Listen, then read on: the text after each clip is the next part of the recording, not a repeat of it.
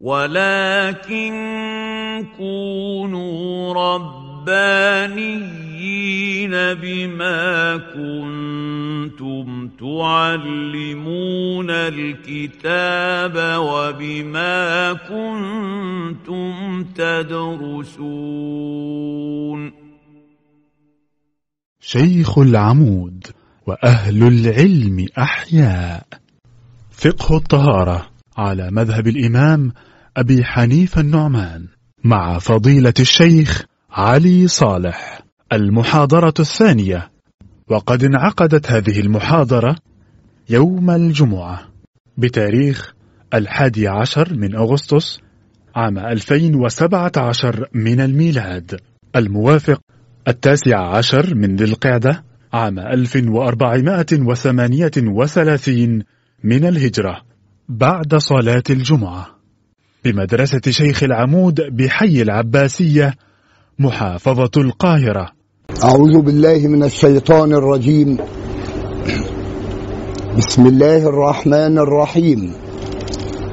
الحمد لله رب العالمين. رب صل وسلم وبارك على سيدنا محمد النبي العربي الذي أعطاه الله جوامع الكلم وفجرت له ينابيع الحكم فهو صلوات الله وسلامه عليه. إمام البلغاء وسيد الفصحاء ورائد الأدباء. وارض اللهم عن أصحاب النبي كانوا أئمة أعلام. جمعوا بين البطولة والشجاعة والنضال. والبلاغة والفصاحة والمعاني والبيان. وارض اللهم عن التابعين وتابعيهم بإحسان إلى يوم الدين. وبعد فنحن ما زلنا مع كتاب نور الإيضاح وهو كتاب بديع. قرأه الكثير والكثير من العلماء. فمن أتقن هذا الكتاب فهم العبادات. وهذا الكتاب على مذهب الأحناف كما نعلم. ففيه خير عظيم. تكلمنا فيما مضى عن الطهارة. وبينت لكم أن الطهارة معناها النظافة.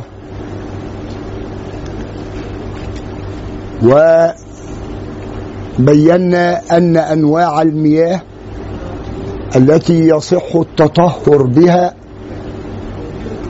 من وضوء وغسل أنواع المياه سبعة وتكلمنا عنها بالتفصيل ماء السماء وهو المطر وماء البحر وماء النهر والفرق بين البحر والنهر أن البحر اسم للماء الملح. وأما النهر فهو للعذب وماء البئر وماء العين وماء الثلج وماء البرد. ثم تكلمنا عن أقسام المياه وبينا أن أقسام المياه خمسة. نوع طاهر مطهر يسمى بالماء المطلق. الماء المطلق هذا النوع طاهر مطهر. طاهر مطهر. كماء المطر ماء البحر إلى آخره. النوع الثاني هناك ماء طاهر غير مطهر وهو الماء المستعمل في القرب. القرب يعني العبادة. فلو توضأت بماء لا يصح لك أن تتوضأ به مرة أخرى مع أن هذا الماء طاهر لكنه ليس بمطهر. وهناك نوع آخر وهو الماء المكروه وهو الذي شربت منه هرة أو دجاجة مخلاة يعني متروكة في الطريق فهذا النوع استعماله فيه كراهة.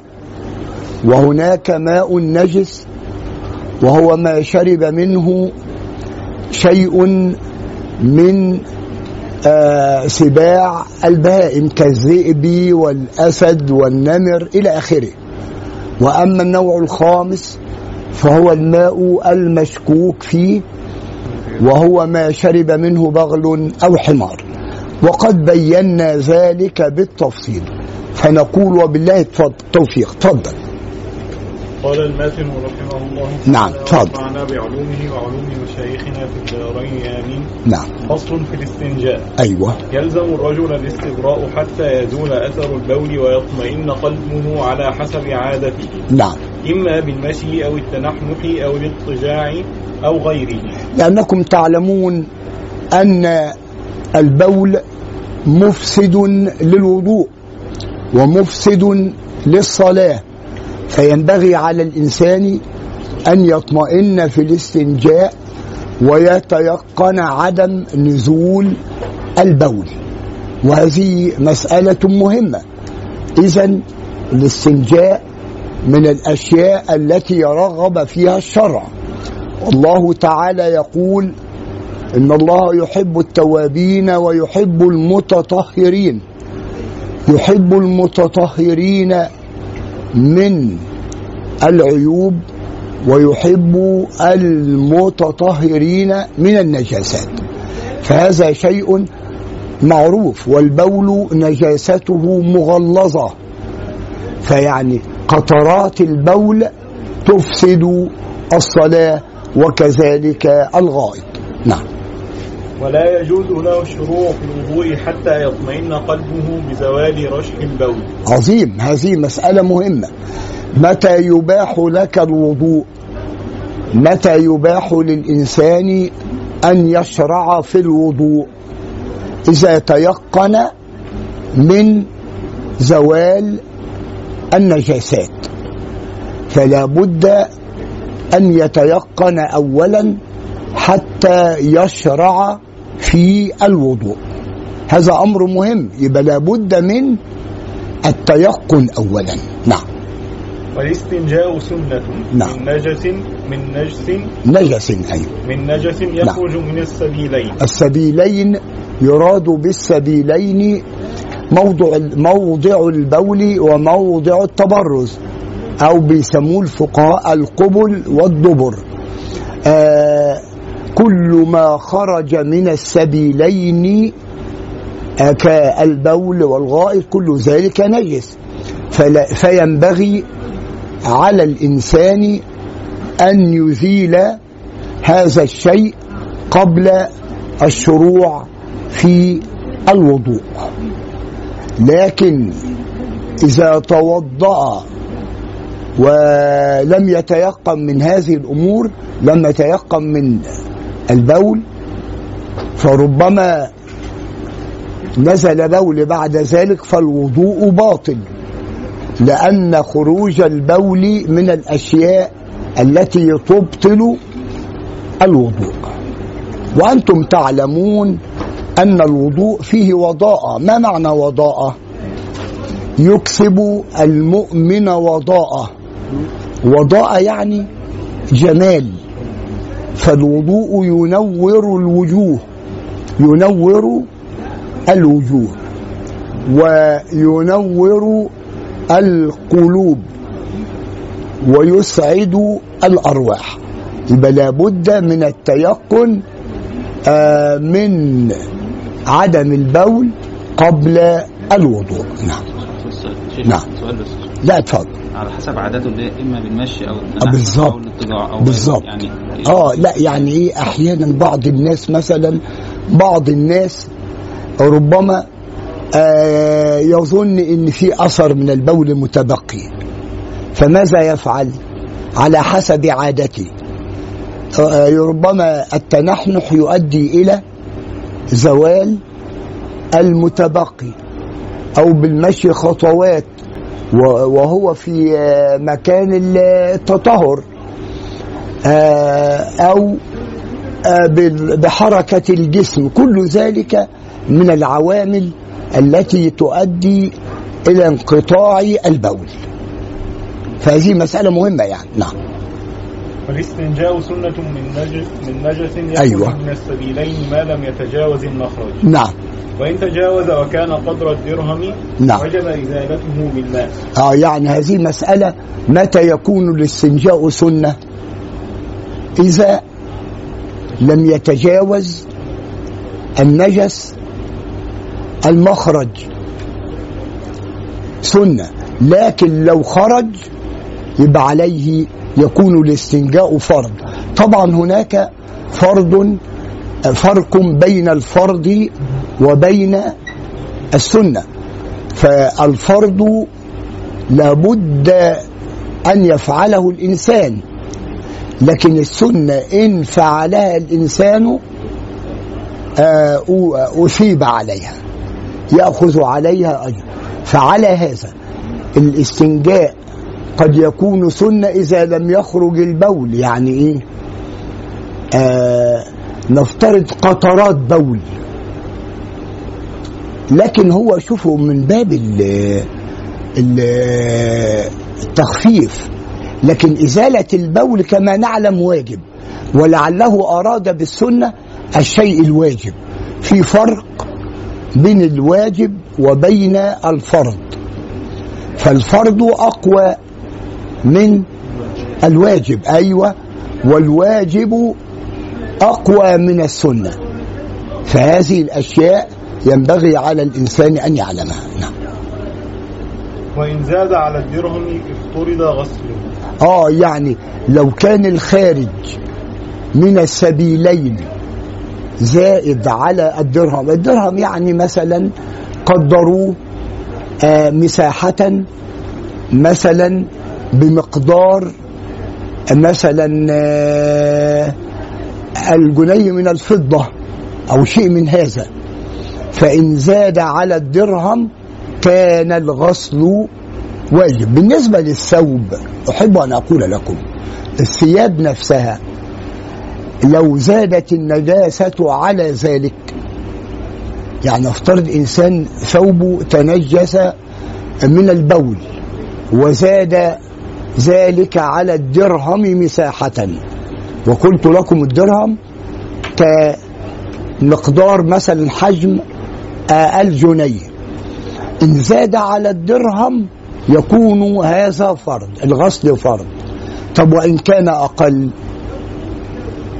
يبقى لا يكون مفروضا لأن الشرع بيعفو عن النجاسة المغلظة إن كانت قليلة في الثياب. أما إن كانت كثيرة فيكون الغسل منها آه، مفروض. يبقى إذا هذه مسائل بالنسبة للنجاسات في الثياب. ويفترض نعم. لا اتفضل اتفضل.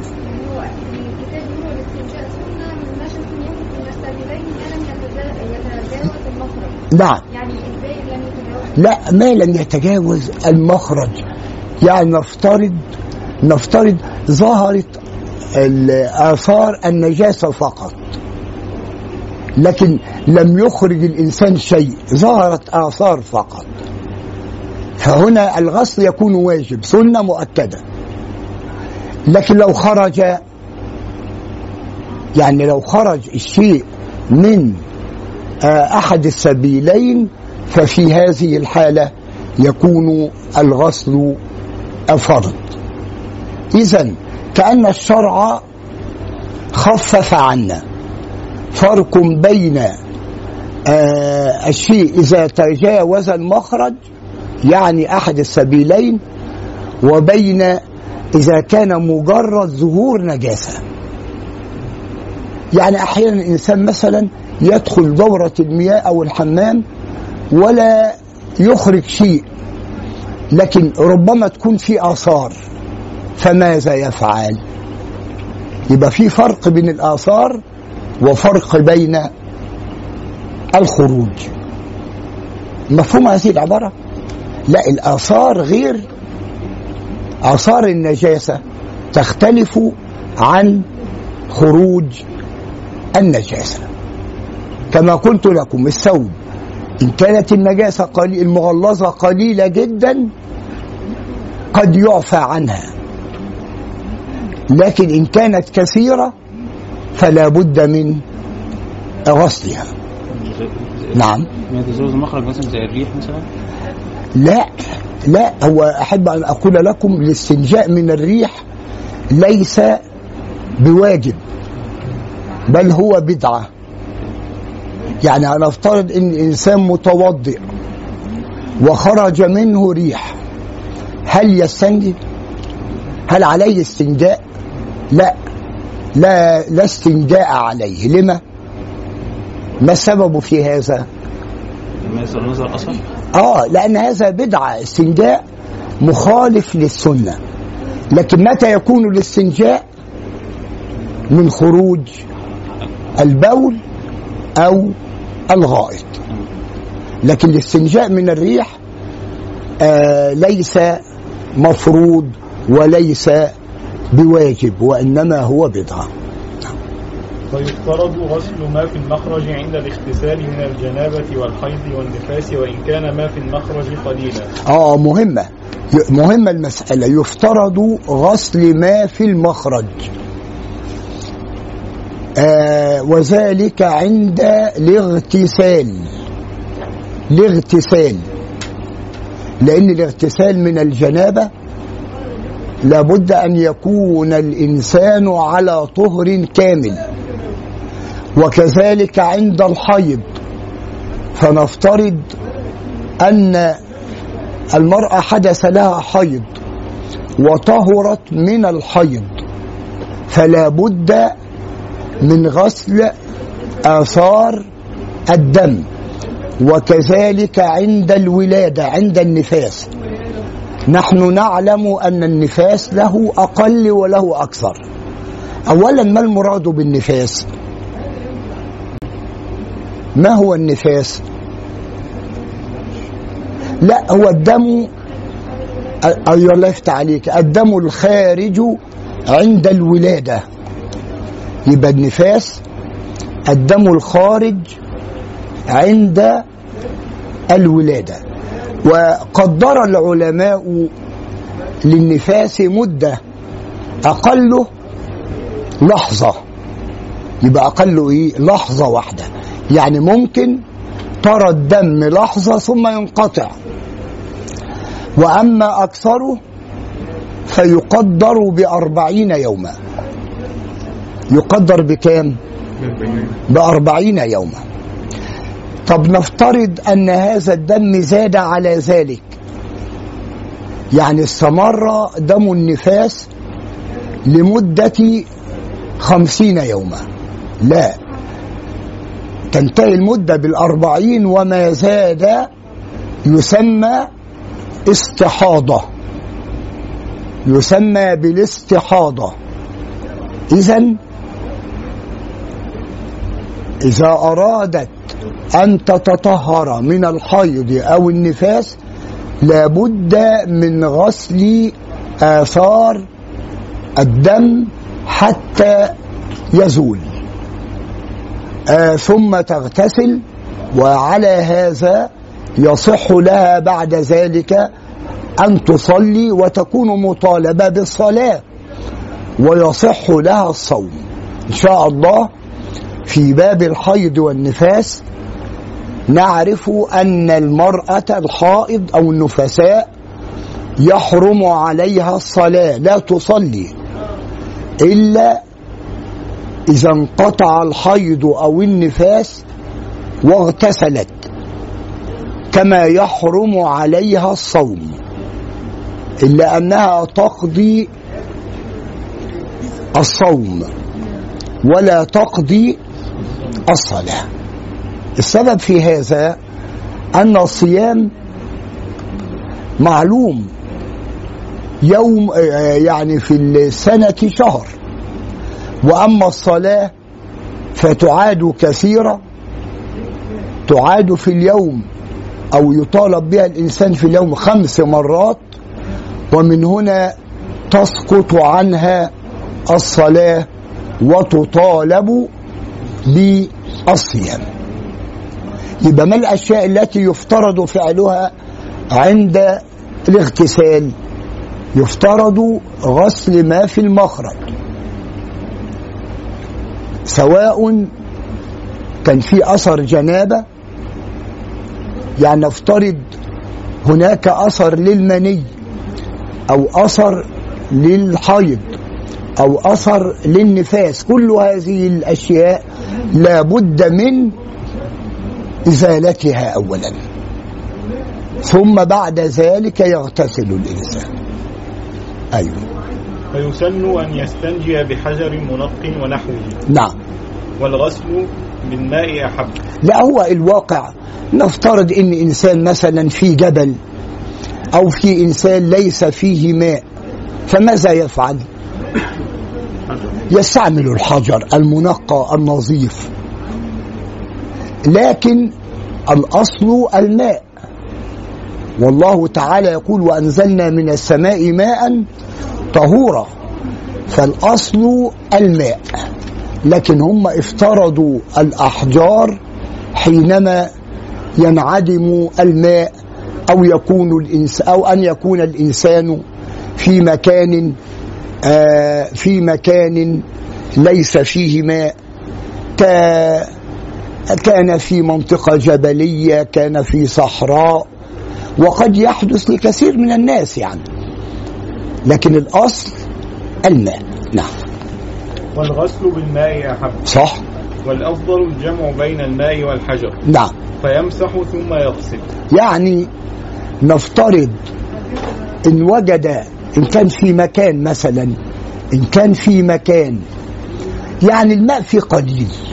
فماذا يفعل؟ يمسح اولا بالحجر موضع البراز مثلا ثم يغسل بعد ذلك بالماء. لكن إن كان الماء كثير فهذا أولى. كما هو الحال في المدن. ال- الماء منقي والماء مطهر.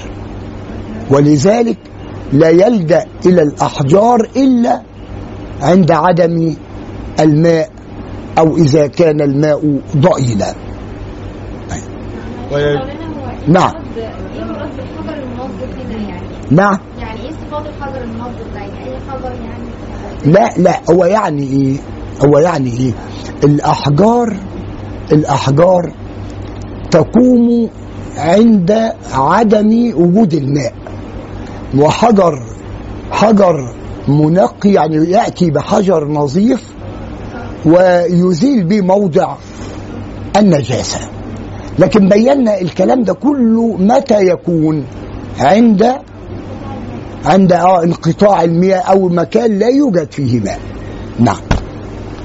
ويجوز أن يقتصر على الماء أو الحجر. صح صح. نعم. والسنة إنقاء المحل. أيوه. والعدد في الأحجار مندوب لا سنة مؤكدة. يعني السنة يا جماعة أهم نقطة. الس- السنة في الاستنجاء انقاء المحل بمعنى أن يقطع أثر النجاسة. صح. وأن يزيل أثر الرائحة. البول له رائحة مثلا. لابد أن يزيل هذا الأثر. ينقي المكان بمعنى أن ينظف هذا الموضع بحيث لا يوجد أثر. لا لبول ولا لغائط. نعم. والعدد في الأحجار مندوب. آه سنة العدد في الأحجار مندوب. يعني لو مكان منعدم فيه الماء يستعمل حجر منقى.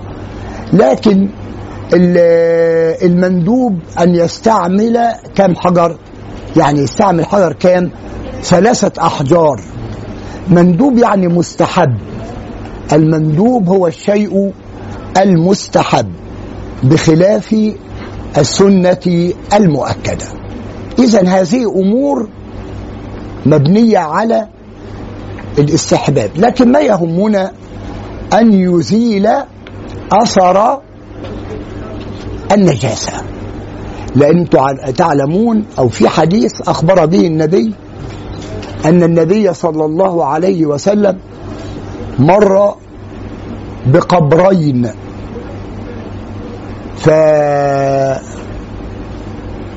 فأتى بجريدة وكسرها الجريد هو الذي يؤخذ من النخل. أتى بجريدة خضراء وكسرها نصفين. أخبر أولا أن أن كل قبر فيه رجل يعذب. وعلم صلى الله عليه وسلم أن أحدهما كان لا يستبرئ من بوله. يعني كان لا يتطهر من البول. وأما الثاني فكان يمشي بالنميمة. والنميمة هي نقل كلام الناس على جهة الإفساد. وفي الحديث لا يدخل لا يدخل الجنة نمام فوضع على كل قبر جزءا من الجريدة كسرها نصفين وضع على كل قبر نصفا وقال لعل لعلها تخفف أو لعلها تخفف عنهما ما لم ييبسا لعلهما أن يخفف عنهما ما لم ييبسا قالوا الجريد الرطب يسبح الله ما دام رطبا. وقال بعضهم هي خصوصية للنبي صلى الله عليه وسلم. وعلى كل حال الشاهد معانا أن الاغتسال من الأمور الواجبة والغسل من النجاسات من الأمور الواجبة. لما؟ لأنه لو لم يتيقن ماذا يحدث له؟ إذا لم يتيقن من الإزالة ماذا يحدث؟ هذا أمر مفسد للصلاة. نعم. فيستنجي بثلاثة أحجار نعم. نعم. إن حصل التنظيف بما دونها. صح. وكيفية الاستنجاء؟ نعم. أن يمسح بالحجر الأول من جهة المقدم إلى خلف. بالنسبة لمن فقد الماء ولم يجد إلا حجر هب أنه في صحراء يبدأ من قدام إلى خلف. بالنسبة للمرة الأولى المرة من قدام إلى خلف. بالنسبة لإزالة أثر النجاسة من الدبر أو المؤخرة. آه يبدأ من قدام إلى خلف وفي المرة الثانية نعم. وبالثاني من خلف العكس قدام. من خلف إلى قدام نعم. وبالثالث من قدام إلى خلف إذا كانت الخصية مدللة آه يعني بالمرة الثالثة من قدام إلى خلف. هذه أمور يا جماعة مندوبة والهدف من هذا الهدف من هذا التمك التيقن من إزالة النجاسة. لكن لا يلزم هذا. الكلام ده في الأحجار فقط لكن الماء يغسل غسلا جيدا موضع النجاسة حتى يزول أثرها. نعم. وإن كانت غير مدلات نعم. تبتدئ من خلف إلى قدام. نعم.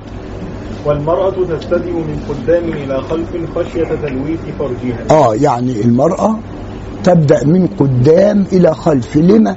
لأن ربما لو عكست آه تذهب آثار النجاسة إلى القبل. فهذا يكون فيه ضرر. مفهومة يعني فضل ثم يغسل يده أولا بالماء.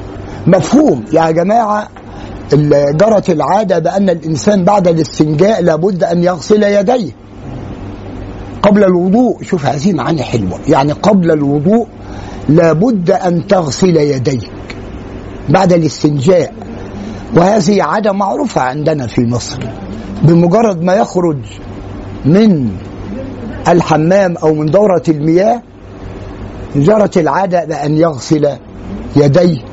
ولو كان بصابون كان أحسن. تفهمين هذا؟ بشيء منظف. ثم بعد ذلك يشرع في الوضوء. مفهومة؟ نعم. أو نبقى دين الله. الله يكرمك. طب ماشي كلام مفهوم يا سادة؟ نعم. يبقى جرت العادة بأن الإنسان لابد أن يغسل يديه. متى؟ بعد آه الاستنجاء نعم. وكذلك أحب أن أقول قبل الأكل وبعده. وقد ورد في الحديث الوضوء قبل الطعام ينفي الفقر وبعده ينفي اللمم اللمم يعني صغائر الذنوب. وأراد النبي بالوضوء غسل اليدين. يسموه مجاز يعني أطلق فيها إيه من البلاغة أطلق ال... لا حضرتك أطلق الجزء. ولا أطلق الكل؟ الله يفتح عليك صح. الوضوء صح. أطلق الكل وأراد الجزء. أطلق الكل وأراد الجزء. كما قال تعالى يجعلون أصابعهم في آذانهم. هنا مجاز مرسل أطلق الأصابع وأراد الأنامل. والقرينة الاستحالة لأنه لا يعقل أن يضع جميع أصابعه في أذنه. وقد يكون العكس ممكن يطلق الجزء ويريد الكل. والشاعر يقول أبيات حلوة جميلة. فيا عجبا. أبيات حلوة اكتبوها يعني اكتبها يا شيخ ياسين. معانا يا سيدي؟ فيا عجبا. لا يكتب على مهلك يعني. أتجيد اللغة العربية؟ لا سيتكون عالما نحريرا فيها. فيا عجبا. لمن ربيت طفلا. فيا عجبا لمن ربيت طفلا. ألق... أبيات جميلة مؤثرة. ألق... ألقمه بأطراف البنان. يعني يقول ولد صغير أنا ربيته مثلا ابني كنت أطعمه بيدي فيا عجبا لمن ربيت طفلا ألقمه يعني أطعمه بأطراف البنان بأطراف الأصابع. فيا عجبا لمن ربيت طفلا ألقمه بأطراف البنان أعلمه الرماية كل يوم.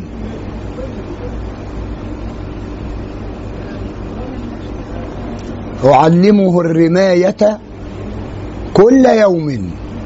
فلما اشتد ساعده رماني. يعني كافأني فلما اشتد فلما اشتد ساعده رماني. يعني أنا علمته الرماية وأول من رمى رماني. وكم علمته نظم القوافي. القوافي اللي هي إيه نظم الشعر. آخر الأبيات. وكم علمته نظم القوافي فلما قال قافية هجاني. شوف لا حول ولا قوة إلا بالله. فلما قال قافية هجاني يعني يعني شتمني. وكم علمته نظم القوافي فلما قال قافية هجاني. فلا نعوذ بالله من العقوق. أنتم فاهمين هذا؟ آه. وهنا أطلق القافية وهي آخر البيت وأراد القصيدة كاملة. يبقى أطلق الإيه الجزء وأراد الكل. والأبيات من أي بحر؟ ما تعرفون. أيوة الوافر. بحر الإيه؟ أنا أرجو إن شاء الله يبقى لنا يعني نظرة في العروض. الوافر بحر جميل مفاعلة مفاعلة فعول مرتين. يبقى الوز... ميزانه مفاعلة مفاعلة فعول. ولذلك يقول القائل في مفتاح الوافر لوافر عبرتي ذهبت عقول. العبرة الدمع الدموع يعني. لوافر عبرتي ذهبت عقول مفاعلة مفاعلة فعول. وهو بحر جميل تستريح لموسيقاه ف... وتشعر فيه باللحن الجميل. وكثير من الشعراء آه، يسبحون في هذا البحر فهو بحر مليء بالدرر ومليء بالجواهر. نعود إلى موضوعنا. فهمتم هذا؟ نعم. ثم يغسل يده أولا بالماء. ثم يدلك المحل بالماء بباطن أصبع أو نعم. أصبعين أو نعم. ثلاث إن احتاج. نعم إن احتاج. نعم. ويصعد الرجل أصبعه الوسطى على غيرها في ابتداء الاستنجاء. آه ما هو أصل معروف في الاستنجاء. إذا كان بالماء لابد أن يزيل كما قلنا أثر النجاسة فيستعمل اليد اليسرى. إن الله يحب التيامن في كل شيء. وإذا كان الشيء يعني آه، جميل أو شيء في أمر محبوب أو في أمر يعني في مثلا جمال يستعمل اليمنى كالسلام. الأكل الطعام باليمين. وإذا كان في شيء غير يعني آه، جميل أو في شيء مستقذر فيستعمل اليسرى. فالرجل يقال أنه يصعد الأصبع الوسطى حتى في- عند الاستنجاء حتى يزيل أثر النجاسة. معلش يا مولانا يعني صاعدها؟ لا يعني عند الاستنجاء يرفع أو بيستنجي باليد اليسرى مش بيستنجي بالشمال بيغسل بالشمال فيرفع ال- الأصبع المتوسط حتى يزيل كنوع من الإيه؟ ال- النظافة يعني حتى لا يبقى أثر مع الماء. يعني ان حب يستنجي يجعل آه الأصبع ال- الوسطى مرتفع قليلا حتى يزيل به ما تبقى من آثار. نعم. ثم يصعد بنصره نعم. ولا يقتصر على أصبع على أصبع واحد آه لا هو الهدف هي العبارة دي تشير إلى شيء. ينبغي على الإنسان أن يزيل الأثر بأي وسيلة من الوسائل. المهم لا يبقي أثر كما قلت لكم لأن هذا يؤدي عدم زوال الأثر يؤدي إلى فساد الوضوء نعم. والمرأة تصاعد بنصرها وأوسط أصابعها معا ابتداء خشية حصول اللذة. جميل. يعني آه، المرأة عند الاستنجاء آه، تستعمل أصبعين. هما؟ آه الأوسط الأوسط و آه هو الأول اسمه إيه؟ ال- الأصبع الكبير اسمه إبهام. ثم الله يفتح عليك السبابة. ثم آه ثم الخنصر. ثم البنصر. هو على كل حال الشرع بيحاول يحاول يأتي بكل شيء. ربما لا يخطر لنا على بال. وهذه أشياء جميلة. نعم. ويبالغ المستنجي في التنظيف حتى يقطع الرائحة الكريهة. كما قلنا مرت نعم. وفي, وفي إرخاء المقعدة نعم. في إرخاء المقعدة إن لم يكن صائما. آه لا يعني هو أنا أحب أن أقول ينبغي على الإنسان أن يبالغ في الاستنجاء. إن لم يعني إيه يكن آه صائما. السبب في هذا؟ لما يعني هو يزيل الاثر لكن لا يبالغ. لما؟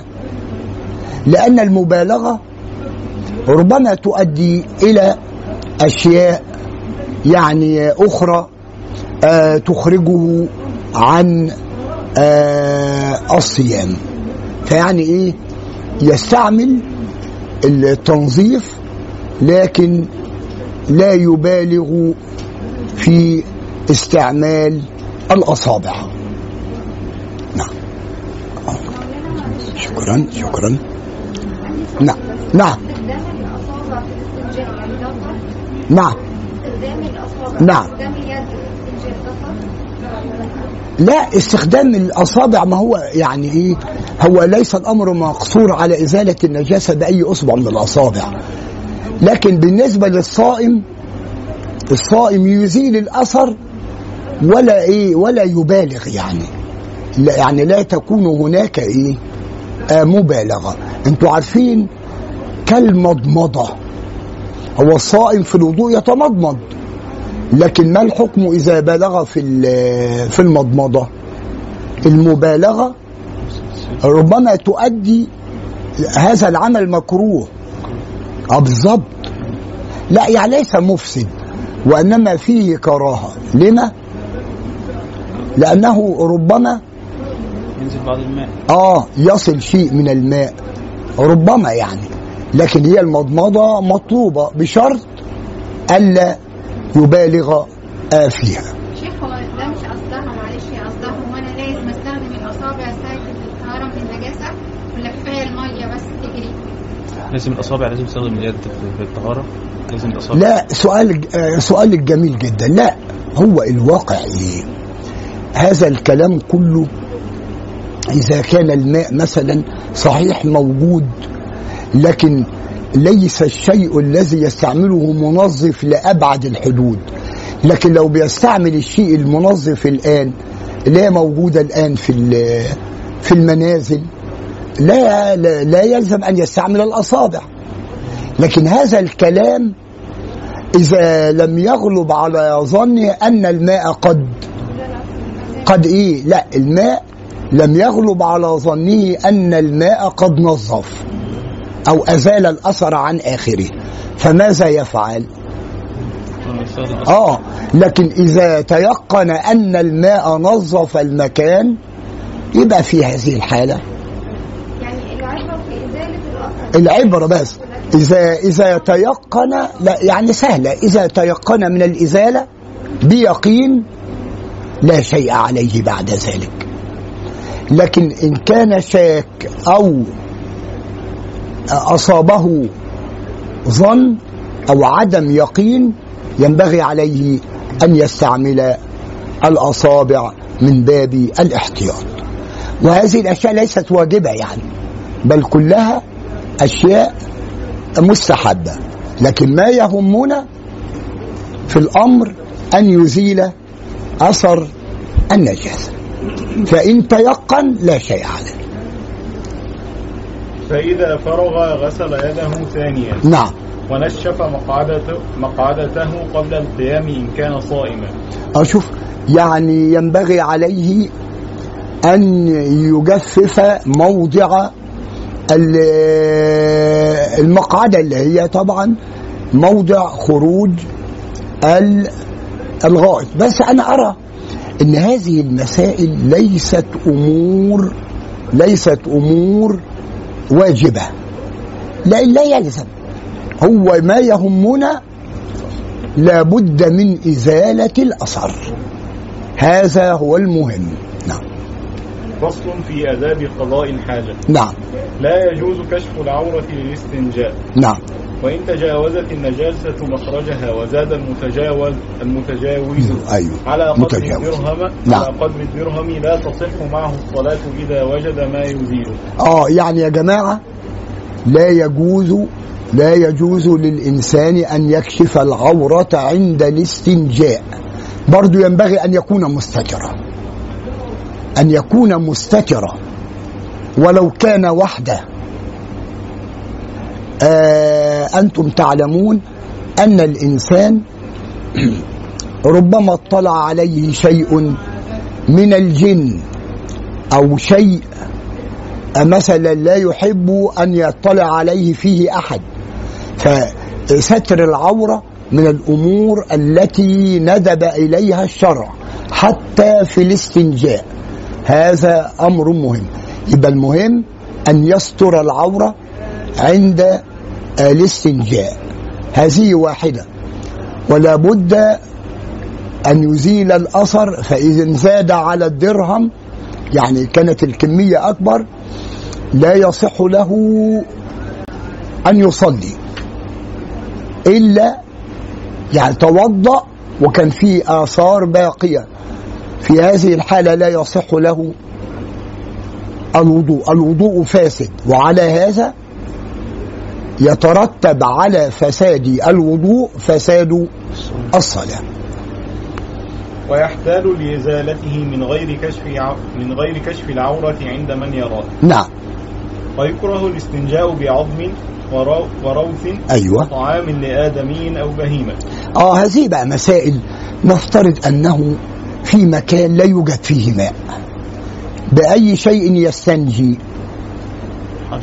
بالحجر المنقى.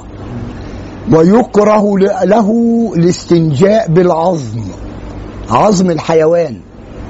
لما؟ هو ورد أن العظم طعام الجن طعام الجن. فيكره الاستنجاء بالعظم وبالروث اللي هو بعض الحيوانات. وبإيه تاني يا سيدي. وطعام وطعام لآدمي. وطعام لآدمي أو بهيمة.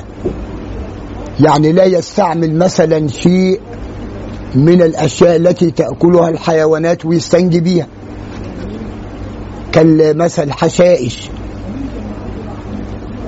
أو بشيء يستعمله الإنسان يستنجي. هذا حرام طبعا كما تعلمون. يعني هذه الأشياء لا يصح أن يستعملها عند الاستنجاء وإنما يستعمل الحجر إذا لم يجد الماء. يبقى ما الأشياء التي يكره استعمالها؟ العظم الروث أيوة. آه طعام طعام لإنسان أو حيوان أو بهيمة كل ذلك بل يكون حرام لأنه يستهزئ بالنعم. تفهمين هذا؟ وقد ب- بصيانتها وبالشكر عليها وأجر وأجر الأجر اللي هو إيه يا جماعة؟ لا الأجر اللي هو الطوب المحترق الطوب الأحمر الأجر أما ال- إيه الفرق بين الأجر والحجر؟ لا في فرق بدخل فرن آه بالظبط آه الطوب الأحمر أحرق في النار قبل الاستعمال فيكره الاستنجاء به. نعم إذا لم يجد ماء وإنما يبحث عن حجر. أما إن وجد الماء يبقى خلاص تمت النعمة. تفضل. وخزف والخزف كالصين مثلا. طبعا هذه أشياء تضر. نعم. وفحم والفحم معروف. نعم. وزجاج كذلك. آه الجس اللي هو الجير. الجير. لأن الجير ما هو حجر. لكن آه والجير كان يصنع أو كان يستعمل في آه، طلاء البيوت أو دهان البيوت يعني. نعم. وشيء محترم ك- كخرقة ديباج وقطن كذلك لا يصح له أن يستعمل الحرير عند الاستنجاء. إذا لم يجد ماء لا لا يستعمل الحرير وإنما يستعمل كما قلنا الحجر لأن الحجر منقي. كذلك القطن. هذه أمور ولذلك بعض الناس تستعمل أحيانا آه شيء من هذه الأمور. لا هذا خطأ. وإنما يستعمل ما أمر به الشرع. وربنا قال قل أأنتم أعلم أم الله؟ فهذه أمور الفقهاء لم يأتوا بها من عند أنفسهم وإنما جاءوا بها من الشرع. يبقى السؤال ما الحكم إذا عجز عن الماء ولم يجد؟ الأحجار. وما الأشياء التي يكره له أن يستعملها هذه الأمور. الأشياء المحترمة كالحرير طعام الحيوان كالحشائش آه الأشياء الأجر الجص وهكذا. نعم. لا اتفضل يعني الفوط في زماننا ده دلوقتي معموله من القطن آه لا ما هو يعني إيه؟ هو الواقع ال- هذه الأشياء أنا أحب أبين برضو إن إن وجد يعني إن وجد حجر يعني وهو خارج المدن أو مكان بعيد ومثلا أراد أن يستنجي لكن ما يستعملش القطن مع وجود الحجر. لكن إذا لم يجد نفترض لم يجد إلا هذا فماذا يفعل؟ يعني نفترض لم يجد إلا هذا فماذا يفعل؟ لا ينبغي عليه أن يستعمله بشرط أن ينقي الموضع. نعم. لكن مع وجود الحجر لا يستعمل هذا. نعم. وباليد اليمنى إلا من عذر. آه هذه مسألة. ما حكم الاستنجاء باليد اليمنى؟ مكروه أيوة. إلا من عذر. نفترض مثلا مصاب في يده اليسرى. أو مثلا فيها جرح. يستعمل اليمنى. لأنه آه، الشرع جعل اليمنى في كل ما فيه تكريم. وجعل اليسرى في كل ما فيه إهانة. فاليوم إن الله يحب التيامن في كل شيء. ويدخل ويدخل الخلاء برجله اليسرى. أيوة. ويستعيذ بالله من الشيطان الرجيم قبل دخوله. شوف هذه معاني حلوة. حينما يدخل آه، دورة المياه أو الخلاء يدخل بأي رجل؟ يقدم الإيه يا سيدي؟ اليسرى. وينبغي عليه أن يستعيذ بالله من الشيطان قبل الدخول. سرا. لما؟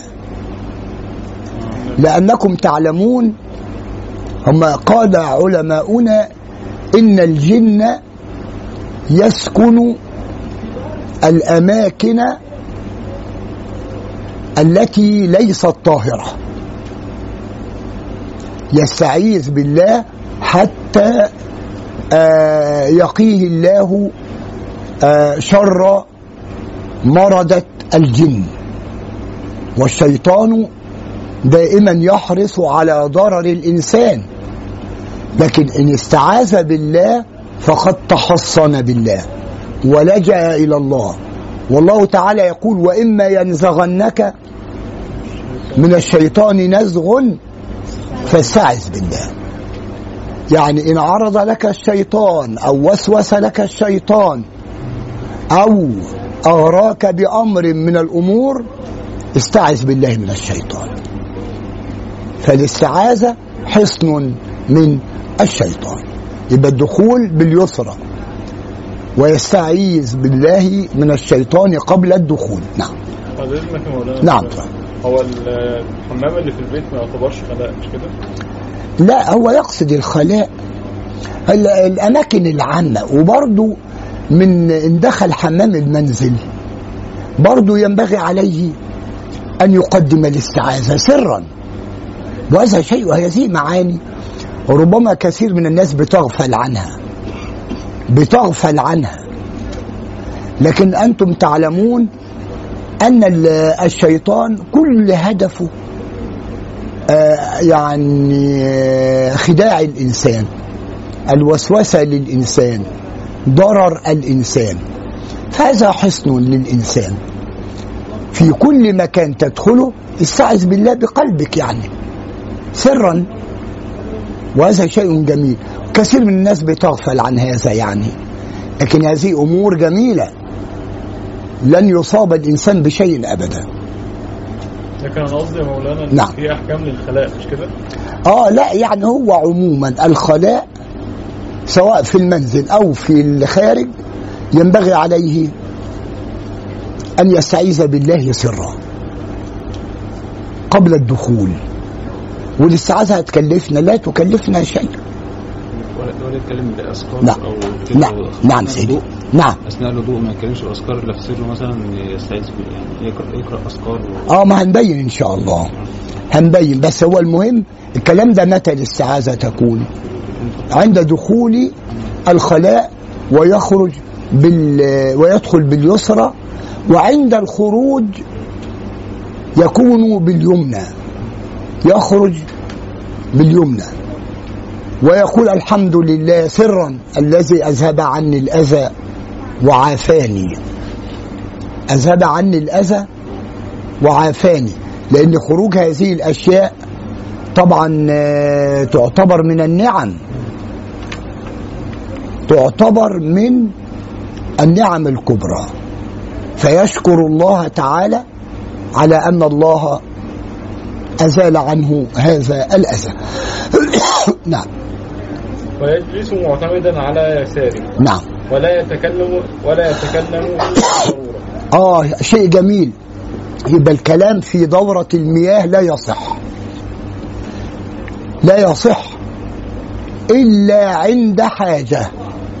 يبقى لا يصح الإنسان أن يتكلم في الخلاء. ولا يكلم من خارج الخلاء إلا للضرورة القصوى. يبقى مفهومة يعني الكلام ممنوع طبعا. يجلس معتمدا على يسار آه ويقالوا إيه الجلوس على اليسار يكون أيسر أيسر لإخراج هذه الأشياء. الجلوس على اليسار أيسر. نعم. ويكره تحريما استقبال القبلة واستدبارها ولو في البنيان. آه يعني ينبغي لكن الناس تجهل هذا. الحمامات ينبغي على الإنسان إذا دخل الحمام ألا يستقبل القبلة ولا يستدبر القبلة. ولو كان ذلك في الإيه في البنيان يعني. لكن أنا أحب أن أقول إن هذه أصبحت ضرورة الآن. ضرورة لكن الأولى في الحمامات ألا تكون متجهة إلى الحمام- باب الحمام نفسه ولا المقعده؟ لا الجلوس يعني. آه يعني يعني ال- الوجه نفسه لا يجعل وجهه متجه إلى القبلة. آه لكن آه جرت العادة الناس الآن. حمامات عشوائية. آه نعم. ملهاش اتجاه. الحمامات ملهاش اتجاه عشوائية. آه آه عشوائية. مش كده برضه صح حمامات كده في حمامات آه من الصعب يعني. لكن على كل حال ال- نفترض في المساجد. دورات المياه في المساجد ألا تكون الحمامات متجهة إلى القبلة. ولا إيه يا جماعة؟ آه. لأن القبلة عظمها الله تعالى. أنت عارفين جهة القبلة يعني؟ الكعبة المشرفة. والكعبة عظمها الله تعالى. إن أول بيت وضع للناس للذي ببكة مباركا وهدى للعالمين. واستقبال عين الشمس والقمر ومهب الريح. كذلك ال- الإنسان لو حدث له أمر في صحراء وأراد مثلا الاستنجاء والتبول لا يستقبل عين الشمس. ولا القمر ولا مهب الهواء الريح. بل ينبغي عليه أن يستتر عن هذه الأمور ما أمكن. يبقى هذه الأمور ينبغي الإنسان أن يبتعد عنها عند الاستنجاء. نعم. آه هو القرار هنا قرار تحريمي طب لو حد يعني تواجد في بنايه يعني مثلا دورات المياه مصمم فيها انها غصب عنه انه هيبقى في اتجاه نعم لا لا اتفضل لو يعني لو في بنايات يعني ما آه. النقطه هو بتاعت استقبال القبله واستدبارها آه ما هذه الأمور معفو عنها يعني معفو عنها لكن ينبغي ينبغي عدم الاستقبال. يعني هي كرامة مش تحريم. لا استقبال يعني إيه؟ لا يتجه إلى القبلة عند قضاء الحاجة. لا يتجه إلى القبله أنتوا عارفين إن القبلة عظمها الله. لكن عند الضرورة هذا أمر لا مفر منه. لكن ينبغي على الإنسان أن يحرص على الا يستقبل القبلة. إلا إذا لم يكن بد من هذا فهو يعد معذور يعني لا شيء عليه. وهنا هو يكره تحريما يعني هو كده حرام هو كده مكروه. آه كراهة تحريمية. لكن إذا وجدت ضرورة فماذا يفعل؟ أصل في قاعدة عندنا الضرورات تبيح المحظورات. قاعدة مهمة. الضرورات تبيح المحظورات. والله تعالى يقول ما جعل عليكم في الدين من حرج. ففي أمور أنتوا عارفين مثلا آه، أكل الميت محرم. لكن ما الحكم إذا أصيبت الناس بمجاعة؟ أو عند المخمصة. فما حكم أكل الميتة؟ جائز. لأن الله تعالى يقول فمن اضطر غير باغ ولا عاد فلا إثم عليه. ففي أمور ضرورية تباح. أشياء تباح عند الضرورة. فيقاس على أكل الميت عند المخمصة يقاس على ذلك القبلة مثلا بالنسبة بالنسبة للحمامات فإن كان لابد من ذلك لابد أن يستقبل القبلة فماذا يفعل؟ لا شيء عليه لكن آه، هذه أمور في حال الاتساع يبقى اذا شيء مولانا نعم المخمصة؟ نعم يعني المخمصة؟ معنى المخمصة لا المخمصة يعني الجوع الشديد. المخمصة الجوع الشديد. آه ففي حالة المخمصة يعني الجوع الشديد يباح للإنسان أن يأكل الميتة لكن يأكل بقدر الحاجة. لكن هل يؤاخذ على ذلك؟ لا لا مؤاخذة عليه. لأن الله هو الذي أمره بهذا. نعم. ويكره أن أن يبول ويكره أن يبول أو يتغوط في الماء والظل آه هذه أمور مهمة. يعني نفترض نفترض أنت في ترعة. تتبول في الترعة؟ يا جماعة لا يكره. ولذلك من ال- الألغاز الجميلة ما تقول مقامات الحريري في الأدب ما تقول في من تبول في الربيع ما تقول في من تبول في الربيع. بس خليكوا لغز. قال ذلك الحدث الشنيع. الحدث الشنيع الشديد. الربيع النهر الصغير. النهر الصغير. فيكره للإنسان أن يتبول في ماء أو أن يتبول في مثلا آه، نفترض حتى يركب عربة وجاء في مكان وأصابه أراد التبول في سفر. هل يتبول تحت ظل الشجرة؟ ولا يبتعد عن هذا. عارفين لما يجي يصلي له نعم يا سيدي. يجي يصلي له بالشجرة هيبقى متأذي بعد كده. الله يكرمك صح. لأن هذا يؤذي من يأتي بعده صح. آه. جماعة أرادوا الاستراحة في الطريق تحت ظل شجرة يبقى لا يصح له أن يتبول تحت ظل الشجرة لأنه يؤذي بالآخرين. ومن السنة أو من الحديث إماطة الأذى عن الطريق. والجحر والطريق والمقبرة. كذلك في المقبرة. أيوة كثير منا يذهب لزيارة المقابر أحيانا. هل يتبول على القبر؟ نفترض أصابه البول يعني. لا. لا يتبول على القبر. وتحت شجرة. ولا يتبول في جحر ربما يكون في شيء من الهوام الهوام كالحيات أو غيرها. يبقى مفهوم هذه الأمور الممنوع التبول في المقابر وإنما يبتعد عن المقابر يبتعد عن ظل الشجر يبتعد عن الأمور التي تضر به أو بالناس. وتحت. وتحت شجرة مثمرة. صح؟ نعم. والبول قائما إلا من عذر. آه. يعني جرت العادة حتى أن الإنسان آه يكره له أن يتبول قائما إلا من عذر. إلا من إيه؟ من عذر. بالنسبة للرجل لا يتبول قائم إلا إذا كان ذلك من عذر. ينفعش في المبوله اللي هي موجوده آه بس آه لأن بقى إيه؟ هذا عذر. مكان معد لهذا الله يفتح عليك. مكان معد لهذا. نعم أو في أو في المنزل لا ما ينفعش. آه بالظبط هذا. الله يفتح عليك. المنزل لا يجوز لازم في أو في المنزل.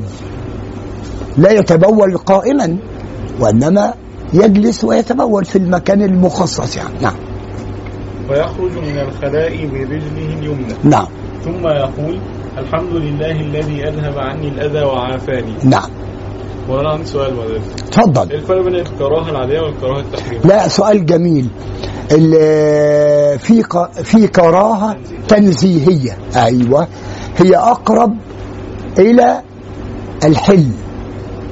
وفي كراهة تحريمية. أقرب إلى الحرمة. فكأن الكراهة إما تنزيهية وإما تحريمية. التحريمية قريبة من الحرام والتنزيهية قريبة من الإباحة. ما أحد له الله. قريبة آه تأخذ حكمها. أيوة تأخذ حكمها. كلام جميل تأخذ حكمها. التحريمية تأخذ حكم ال- الحرمة إلا إذا وجد عذر. ما أحيانا تكون كراهة تحريمية لكن في أعذار. الضرورات تبيح المحظورات. فصل في أحكام الوضوء. آه الوضوء بقى أنا أرجو تركزوا عليه. الوضوء ده اللي هو ينفعنا. اسمعوا يا جماعة. الوضوء معناه في اللغة مأخوذ من الوضاءة. مأخوذ من يقال رجل وضيء. ما معنى وضيء؟ يعني فيه جمال. ولا شك أن الوضوء يكسب الإنسان جمال. فأنت حينما تتوضئي في الفجر لله تعالى الوضوء يزي- يزيدك جمالا. ويزيد الإنسان حسن وبهاء. اذا هو مأخوذ من الوضوء من الوضاءه يعني الجمال. نعم. أركان الوضوء أربعة. نعم. وهي فرائضه. نعم.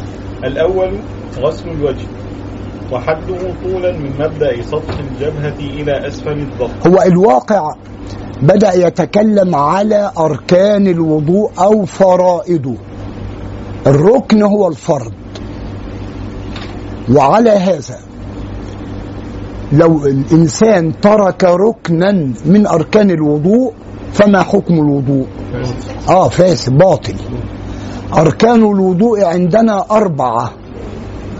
الآية ذكرتهم. يا أيها الذين آمنوا أيوة إذا قمتم إلى الصلاة فاغسلوا وجوهكم. وأيديكم إلى المرافق وامسحوا برؤوسكم وأرجلكم إلى الكعبين. فكأن أركان الوضوء أربعة. واحد الوجه. الوجه له حد في الطول وحد في العرض. فما حده طولا؟ من منبت الشعر. منبت الشعر يعني شعر يعني يعني آخر الوجه فين؟ من جهه العلو بداية الشعر. آه. بداية الشعر. صح؟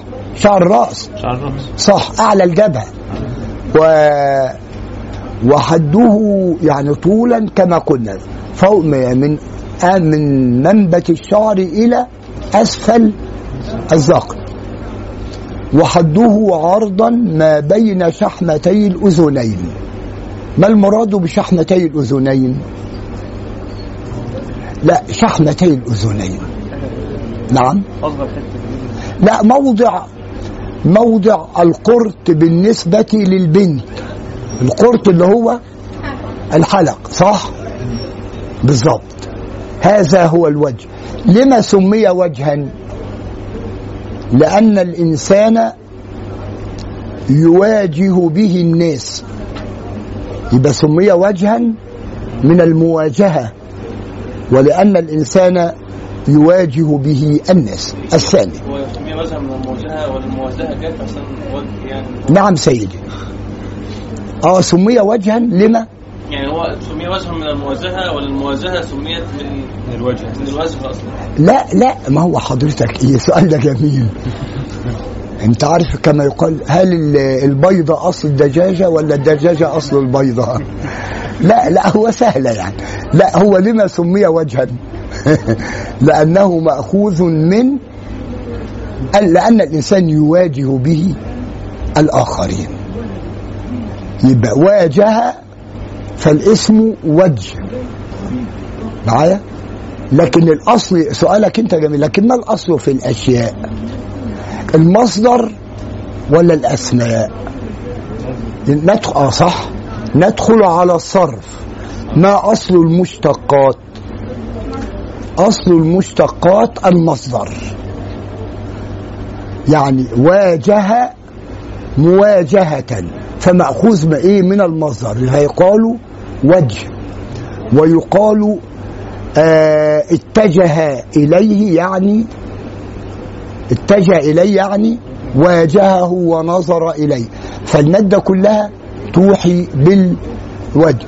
ولذلك يعني تجد القرآن الكريم يعبر عن الوجه في مواضع كثيرة. آه يسعى نورهم بين أيديهم وبأيمانهم. في آيات في القرآن بينت نعم يا سيدي؟ صح الله يفتح عليك. فأقم وجهك للدين حنيفا. فالإنسان يتجه بوجهه. فكأن الأصل هو الوجه. يبقى إذا لابد من غسل الوجه حتى يكون الإنسان جميلا أمام الله تعالى. إن الله طيب لا يقبل إلا طيبا نعم. نعم. لا مش عندنا. لا هو الواقع عند الآخرين عند الشافعية. لكن تعرف إن النية مستحبة. النية إيه يا جماعة؟ مستحبة. والترتيب مستحب. والموالاة مستحبة. ما معنى الموالاة؟ آه غسل الأعضاء مباشرة يعني لا يفصل بين عضو وعضو هذه الأمور ليست عندنا بفرائض وإنما الفرائض عندنا كام؟ أربعة.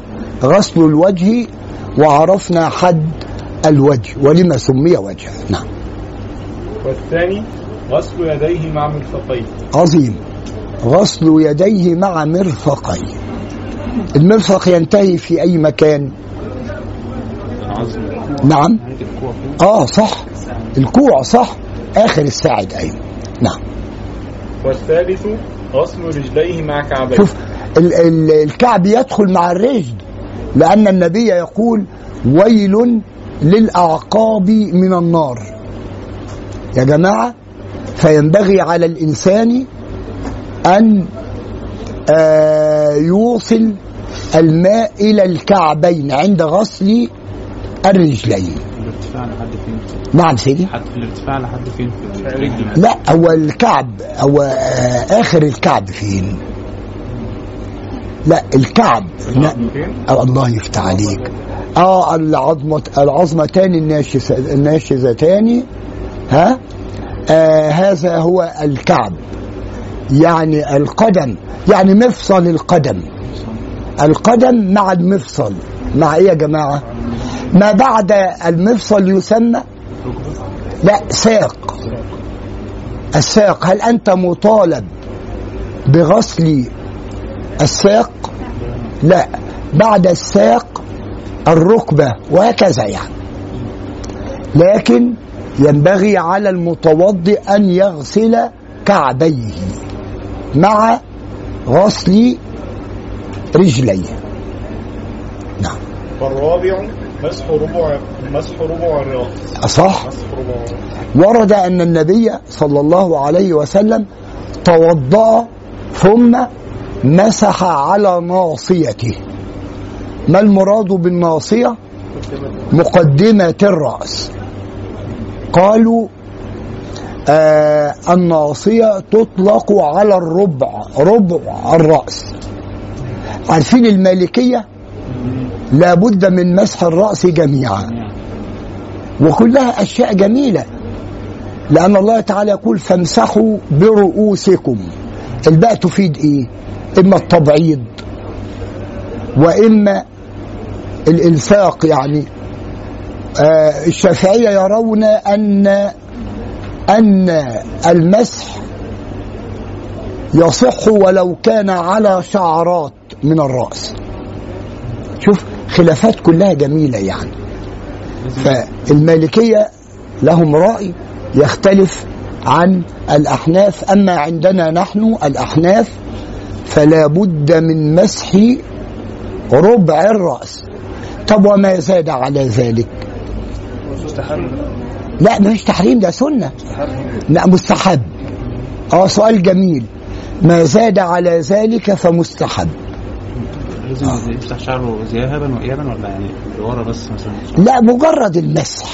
أصل أنتوا عارفين لو سمحتوا في فرق بين المسح والغسل. ما الفرق بينهما؟ يعني غسل الوجه مسح ربع الرأس ما الفرق؟ غسل بغرق في الميه صح صح. الغسل معناه إسالة الماء على الوجه. وأما المسح فإصابة الشعر. شوف بقى فرق بينهما نعم. نعم.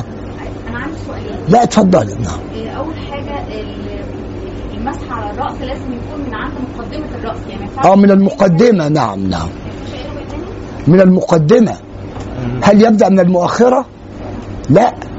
أصل ال- الناصية اسمحي لي الناصية مقدمة الرأس. الناصية. هي مقدمة.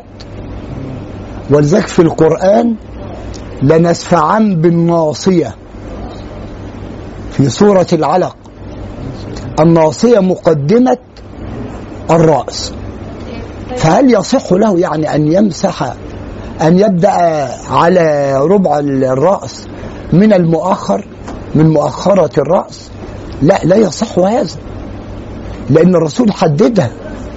الرسول حدد ذلك حدد الناصية وفعل ففعل النبي يدل على ال- ال- العمل يعني.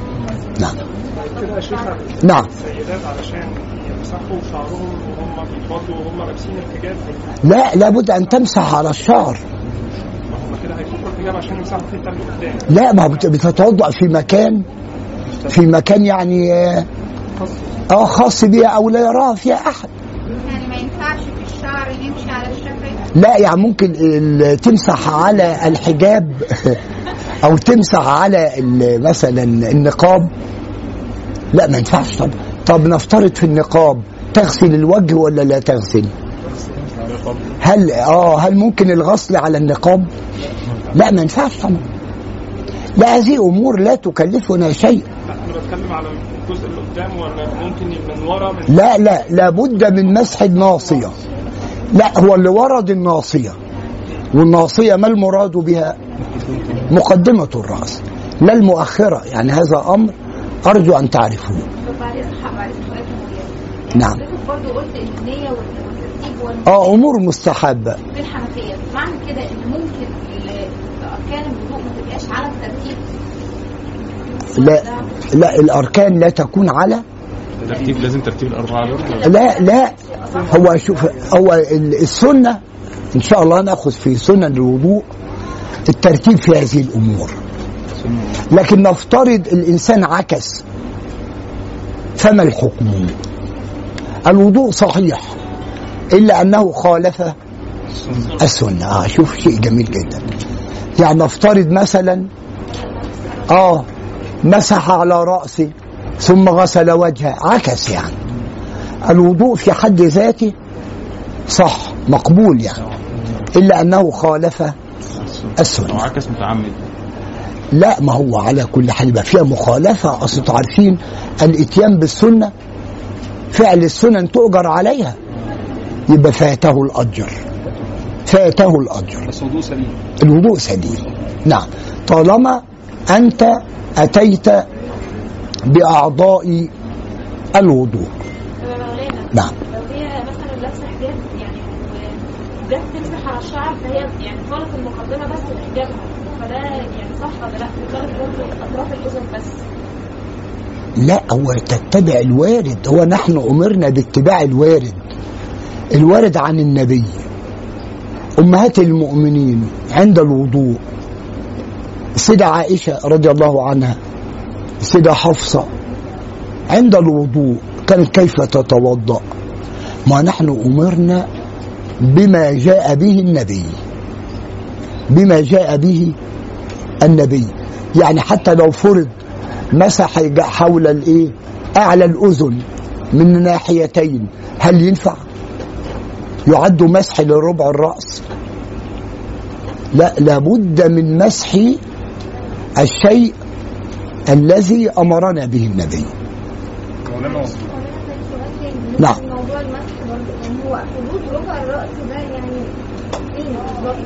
يعني كده أقول ان أنا اكون عندي يقين ان أنا عديت منطقه ربع الرأس؟ لا ده شيء معروف. ربع الرأس معروفة اللي هي مقدمة الرأس. حتى تعرف باليد. يعني ربع الرأس أنتوا عارفينها. يعني ربع الرأس. وريها لهم أنت. كيف تكون؟ أيوه هنا من المقدمة. مش من المقدمة؟ صح. آه بالظبط الله يفتح عليك. صح هذا. لكن لو زدت قليلا هل عليك شيء؟ لا بل بالعكس. أفضل. نعم أفضل. بس المهم لا تنقص عن ربع الرأس. لكن ربع الرأس محددة. حددها النبي بالناصيه الناصية اللي هي مقدمه المقدمة. ليست المؤخرة. آه. وسببه استباحة ما لا يحل إلا به. سؤال جميل. ما سبب الوضوء؟ يعني لما شرع الله الوضوء؟ لأن هناك أمور آه لا تستباح إلا بالوضوء. الصلاة. كالصلاة آه قراءة القرآن. قراءة القراءة في المصحف. هذه أمور الطواف بالبيت الحرام. يبقى آه سبب الوضوء استباحة ما أمر به الشرع من صلاة وتلاوة قرآن وطواف بالبيت الحرام. لأن الطواف بالبيت ينبغي أن يكون على طهارة. قراءة القرآن لازم آه لا يعني ده هذا هذا هو الكمال. لا يعني ولا آه لا يعني هو ربنا قال عن المصحف لا يمسه إلا ولذلك يحرم على الحائض أن تقرأ القرآن. يباح لها قراءة القرآن ولا مس المصحف. ولا الطواف بالبيت حتى تطهر. يعني أب- أب- بالظبط لا يعني الإله- يعني حتى يجب الطهارة من الحدث الأصغر مش الحدث الأكبر بس؟ الله يفتح عليك. إن أردت الكمال فينبغي على الإنسان أن يتطهر آه، من الحدث الأصغر والأكبر عند قراءة القرآن. ولا ولا لا بس مع الأصغر في كراهة فقط.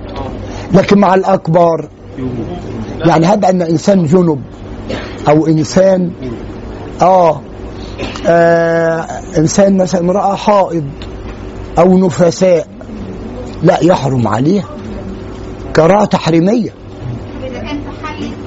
يعني حد آه لا قالوا بقى أجازوه في حالة التعلم. يعني أحيانا مثلا في بنات عندها امتحان آه وربما تكون عليها الدوره يعني. ففي هذه الحالة هل تترك الامتحان ولا تدخل؟ وعليها قرآن. هل ممكن يعني؟ لا هنا يباح؟ ضرورة قصوى. قراءة القرآن من الموبايل مثلا أو أو الحاجات آه، يعني الإلكترونية مش شرط مصحف المصحف يعني. لا ومجرد القراءة. قراءة القرآن. آه. حتى لو يعني. ما هو مس المصحف أو قراءة القرآن. هي الاثنين سواء. آه. القراءة نفسها لا ولذلك هي بيسقط عنها الصلاة. لما؟ لأن الصلاة مبنية على الطهارة ومبنية على قراءة القرآن. يسقط عن النفساء الصلاة كذلك الجنب لا يصلي إلا إذا تطهر. وهذه أمور مهمة يعني. يعني نعم. هو قراءة القرآن الغرض منها مش مش حكاية ماسك المصحف بس هي الغرض لا ك- مجرد قراءة القرآن لازم أو مس المصحف. نعم. هو مس المصحف ما ينفعش حتى بالحدث الاصغر صح؟ نعم. مس المصحف لا يجوز حتى آه ما هو كنا فيها كراهة. فيها كراهة صح؟ لكن بالنسبة للأكبر لا يجوز. ده هيحرم آه يحرم. نعم. نعم. لو كانت القراءة بالنظر يعني مش في صوت أصلا لا ما هو بيقرأ. ما هو بينظر في المصحف. آه كل ما يتعلق بالقرآن آه الله تعالى يقول لا يمسه إلا المطهرون. تنزيل من رب العالمين. فالقرآن له قداسته. القرآن له قداسته. في دلوقتي مثلا القرآن اللي هي ما هو برضه قراءة. في حال الحيض يحرم. بس اسمحوا لي يعني أنتوا عارفين المفسرين الذين كانوا يفسرون القرآن. لا يفسرون القرآن إلا وهم على وضوء. حتى التفسير الإمام البغوي الإمام القرطبي الإمام فخر الدين الرازي كل هؤلاء العلماء الأجلاء كانوا يفسرون القرآن وهم على حتى التفسير. ولذلك أنا أحب أن أقول لكم إن شاء الله حينما نقرأ مثلا تفسير ينبغي علينا أن نكون على وضوء احتراما للقرآن. وهذا من الأدب هذا من الأدب. قراءة يعني ما يتعلق بالقرآن ينبغي على الإنسان أن يكون على طهارة احتراما لهذا الكتاب لو سمحت يا مولانا آه، الحائط آه، نعم. بيبقى فيها ساعات آه، بيبقى فيها الآيات القرآنية آه، آية الكرسي أو آه، قل الله أحد. أذكار الصباح والمساء آه آه لكن لا تقرأ اسمحي لي الآية كاملة. ما هو برضو إيه؟ إذا كان أذكار الصباح لا يعني أنا أرى وبعضهم أجاز في أذكار الصباح. بعضهم أجاز. لكن لو كانت الآية كاملة الأولى أن يتركها. نعم. آه ما هو صح هي أمور مختلف فيها لكن يعني هذه أمور الأولى الاحتراز عنها يعني. قال يقول حتى القفاص قد يجوز؟ آه لا بالقلب لا ممكن. يجوز آه صح. ما معنى ما معنى بالقلب؟ ما آه. لا حضرتك بالقلب يعني. انت عارف انت تجري الاستغفار مثلا على قلبك. لا تتلفظ به هذا هو. ولذلك القائل يقول إن الكلام لفي الفؤاد وإنما جعل اللسان على الفؤاد دليلا. انت كلامك وجيه جدا. هو ممكن يجري الأذكار أو الآيات ال- القرآنية على قلبه. ولا فيها حديث بس. ضعف نعم. الحديث، نعم. ولا فيها حديث والحديث ضعف. آه ضعف. لكن على كل حال هل ممكن يجري آه القراءة على قلبه من غير تلفظ؟ ممكن. كما قلت لكم لأن الكلام يكون في القلب وإنما جاء اللسان لأنه يترجم عما في القلب. في رأي نعم. العلم يقول لو اضطر أو تلمس المصحف بحائل نعم. بعضهم قال يلمس المصحف بحائل عند الاضطرار. صح أيوه أيوه أيوه. لكن هو على كل حال أمور إن شاء الله هنعرفها قريبا لا يصح آه لمن به شيء ان يفعله سواء جنابة أو نفاس أو حيض. نعم.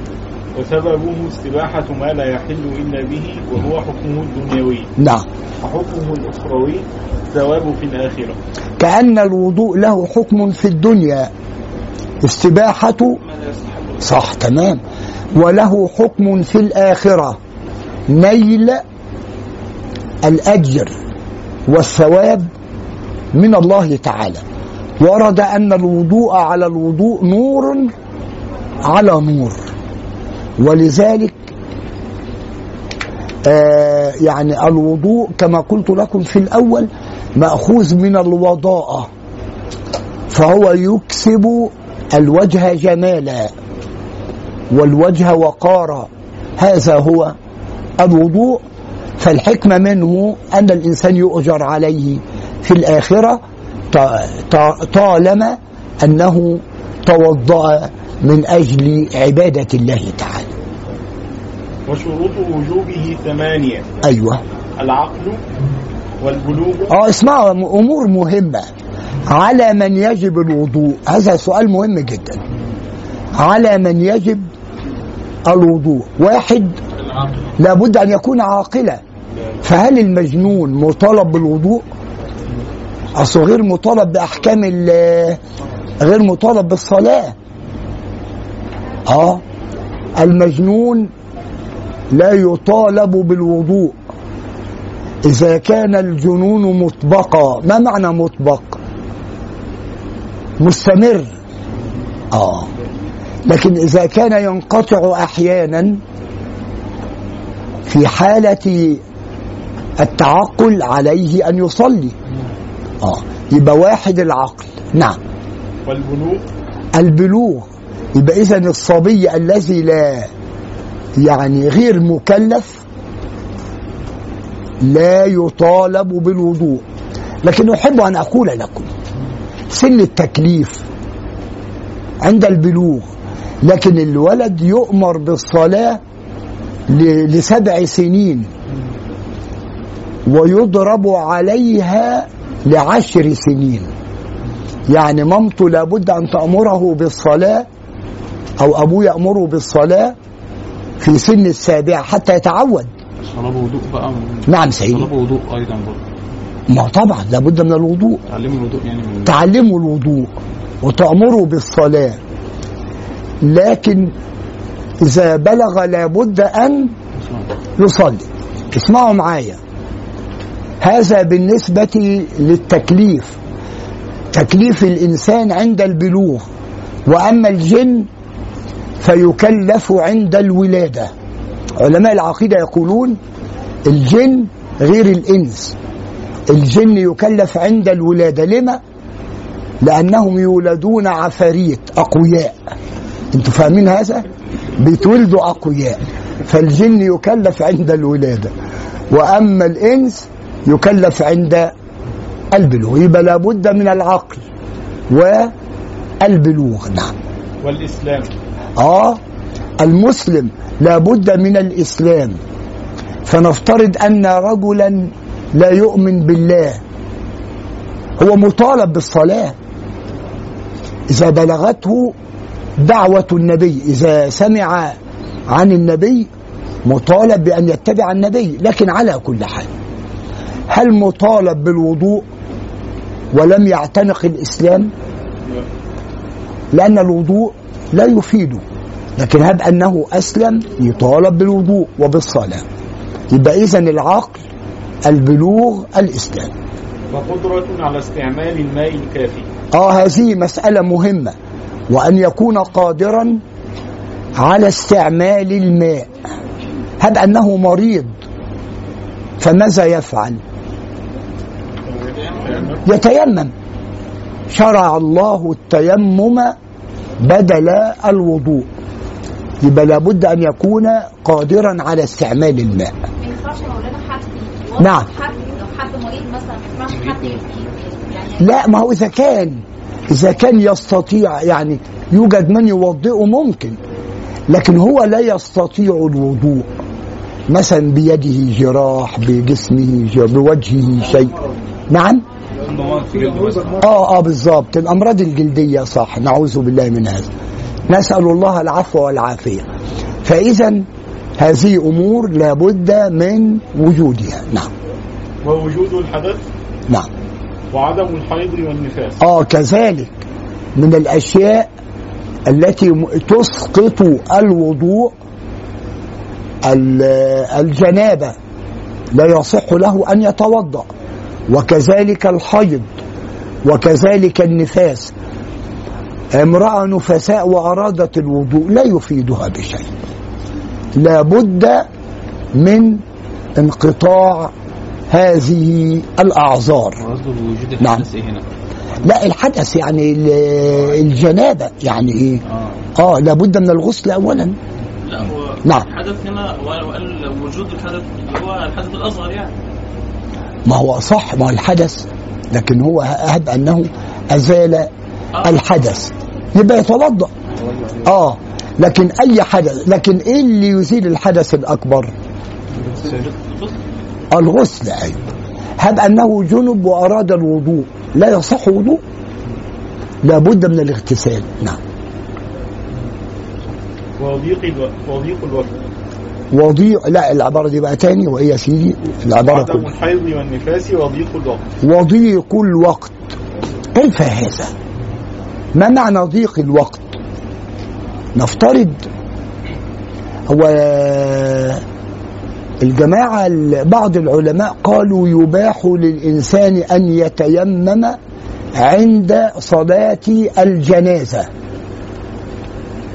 يسقط الوضوء. إذا كان الوقت لا يسمح بالوضوء أو إذا كان بينه وبين الماء مسافة بعيدة.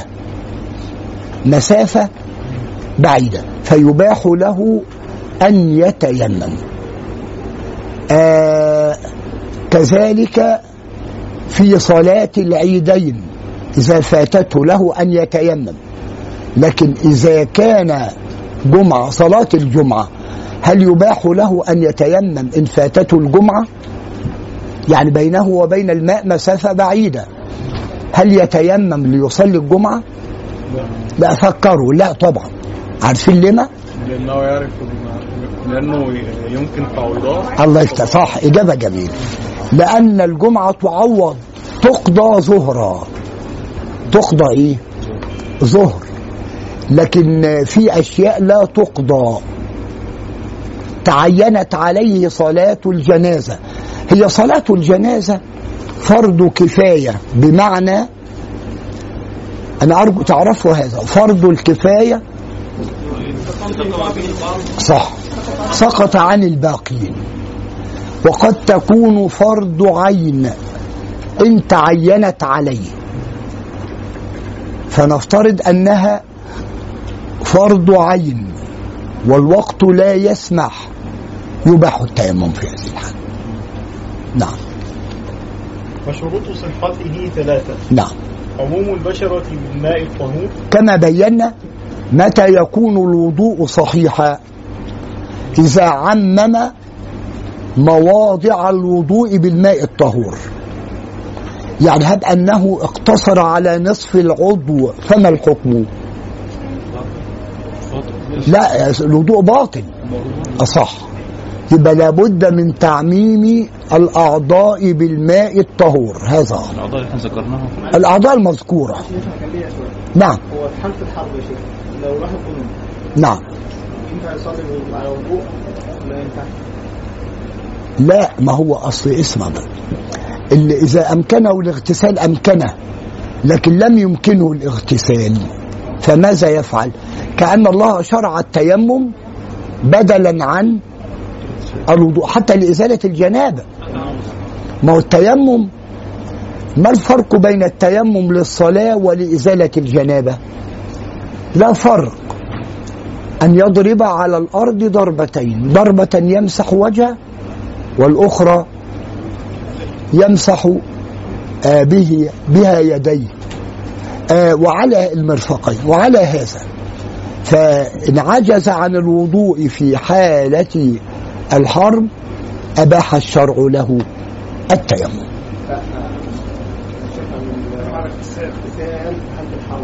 لا.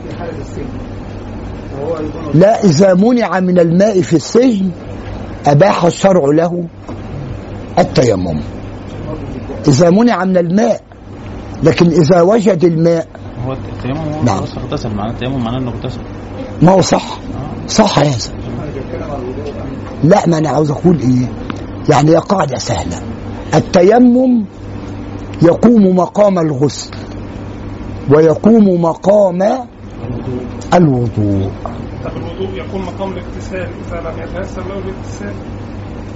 لا إذا لم يتيسر له يبقى لابد من التيمم أولا. آه صح. وهذه أمور والله الناس بتجهلها. لا لابد من التيمم أولا. لأن الوضوء هل يحل محل الغسل؟ لا آه. هل الوضوء يحل محل الغسل؟ لا. لا يحل محل الإيه؟ الغسل. مولانا بعد اذنك هو التيمم بيسقط مع وجود الماء صح؟ أصح لو يعني لو واحد تيمم وصلى مثلا العصر آه. وبعد ما صلى قبل ما المغرب ما يأذن وجد الماء. رأى الماء. لا يعيد. يعيد الصلاة. آه. من الأشياء أنا أخذها إن شاء الله قريبا من الأشياء المبطلة للتيمم رؤية الايه الماء. لا بعد القضاء إلا من عذر. من عذر بمعنى أنه ضعف عن الماء استعمال الماء يعني. لا التيمم يكفي. نعم.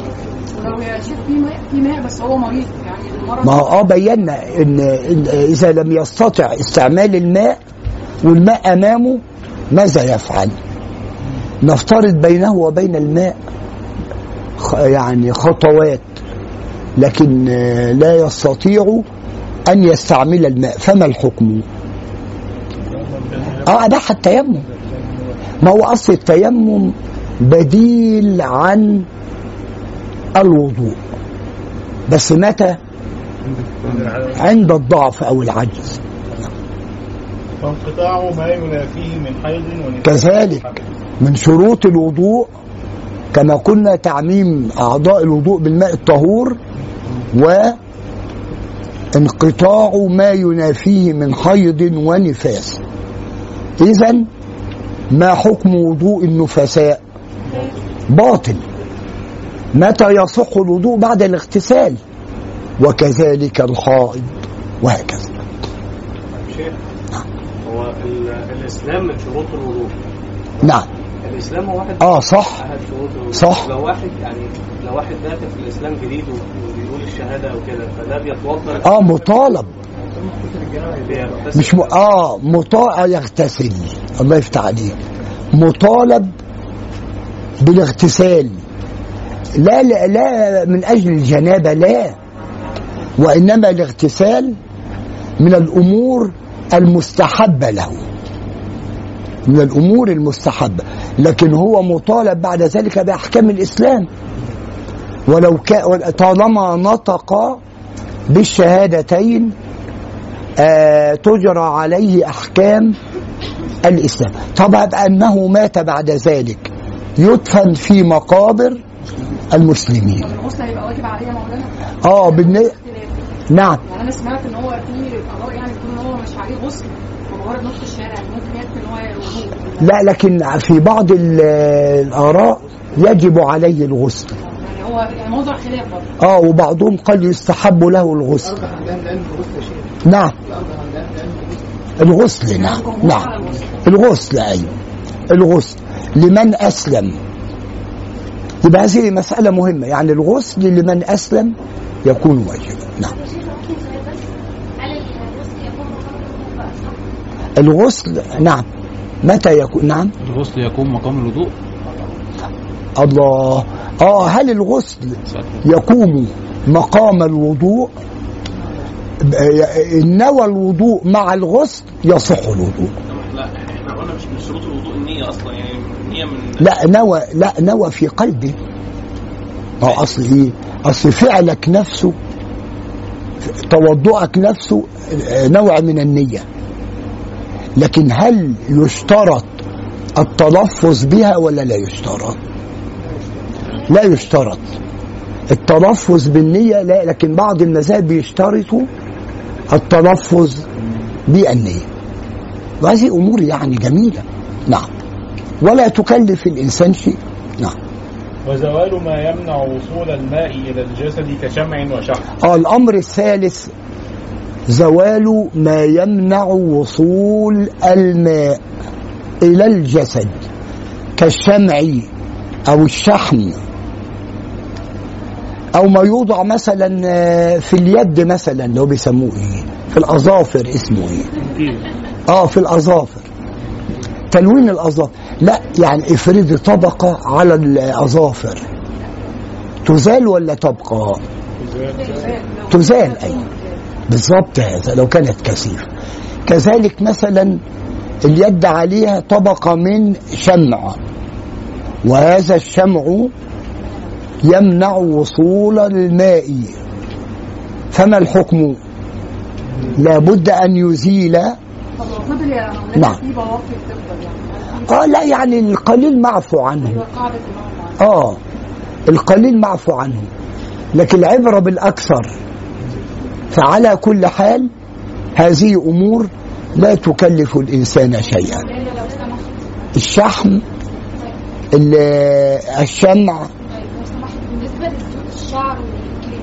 لا لا لا هذه الأمور أصلها لا تمنع وصول الماء. تمنع وصول الماء إلى الشعر.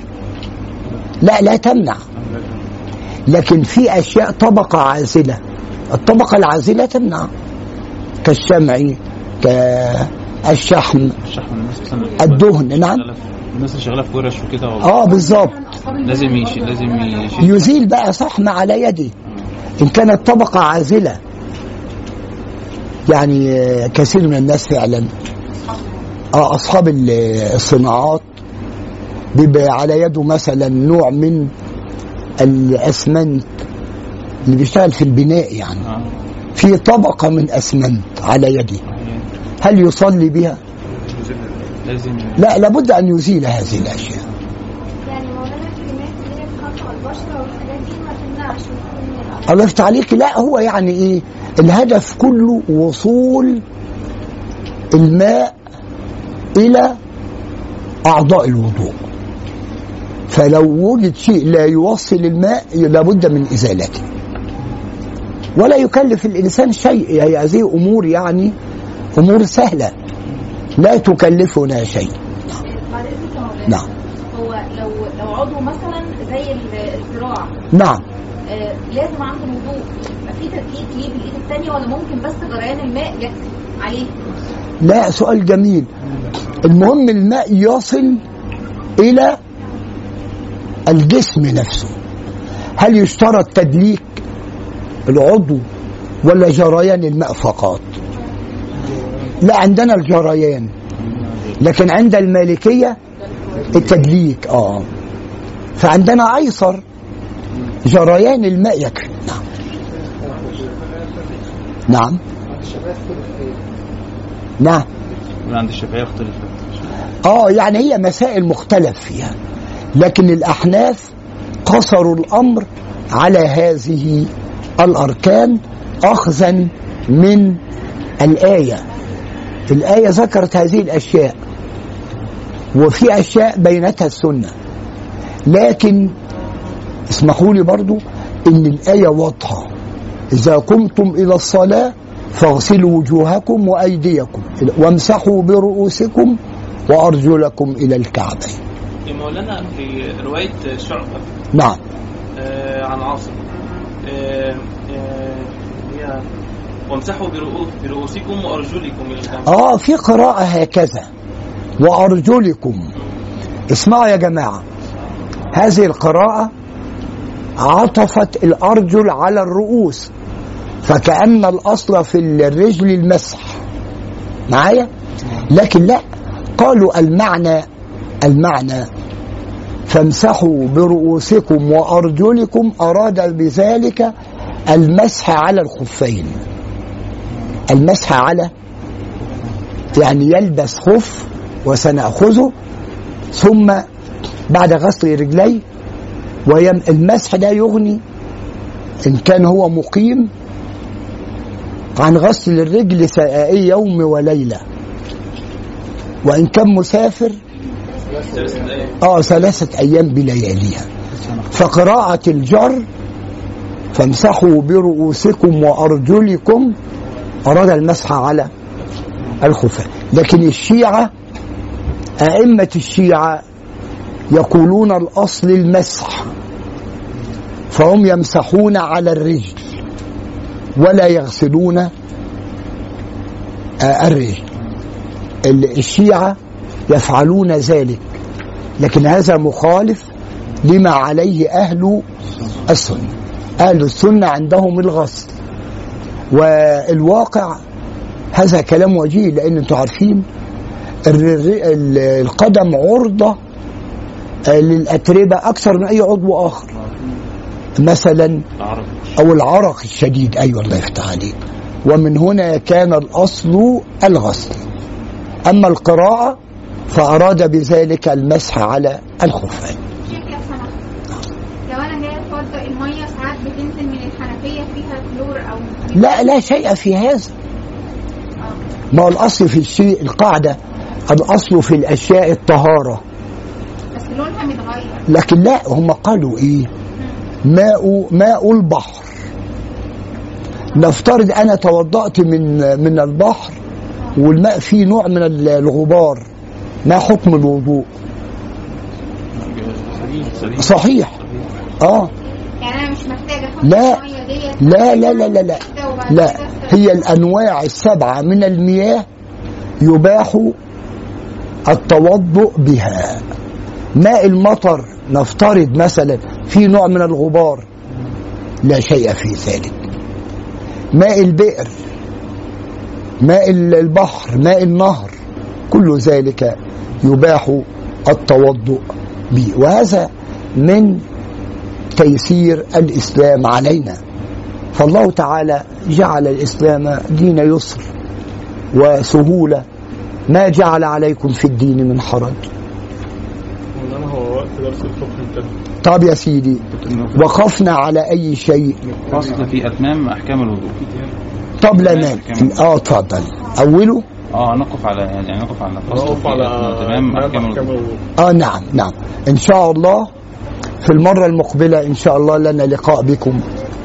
ونسأل الله أن يعني تستمتعوا بهذه الجلسة. ففيها خير إن شاء الله. ويعني أحب أن أختم كلامي بأن ال- الشرع لم يترك شيء إلا وبينه. وهذا من رحمة الله بنا. حتى في جميع الأحكام الشرعية.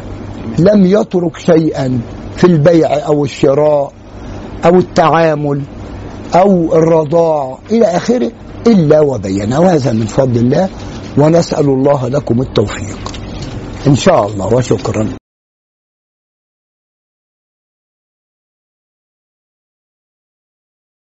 هو الذي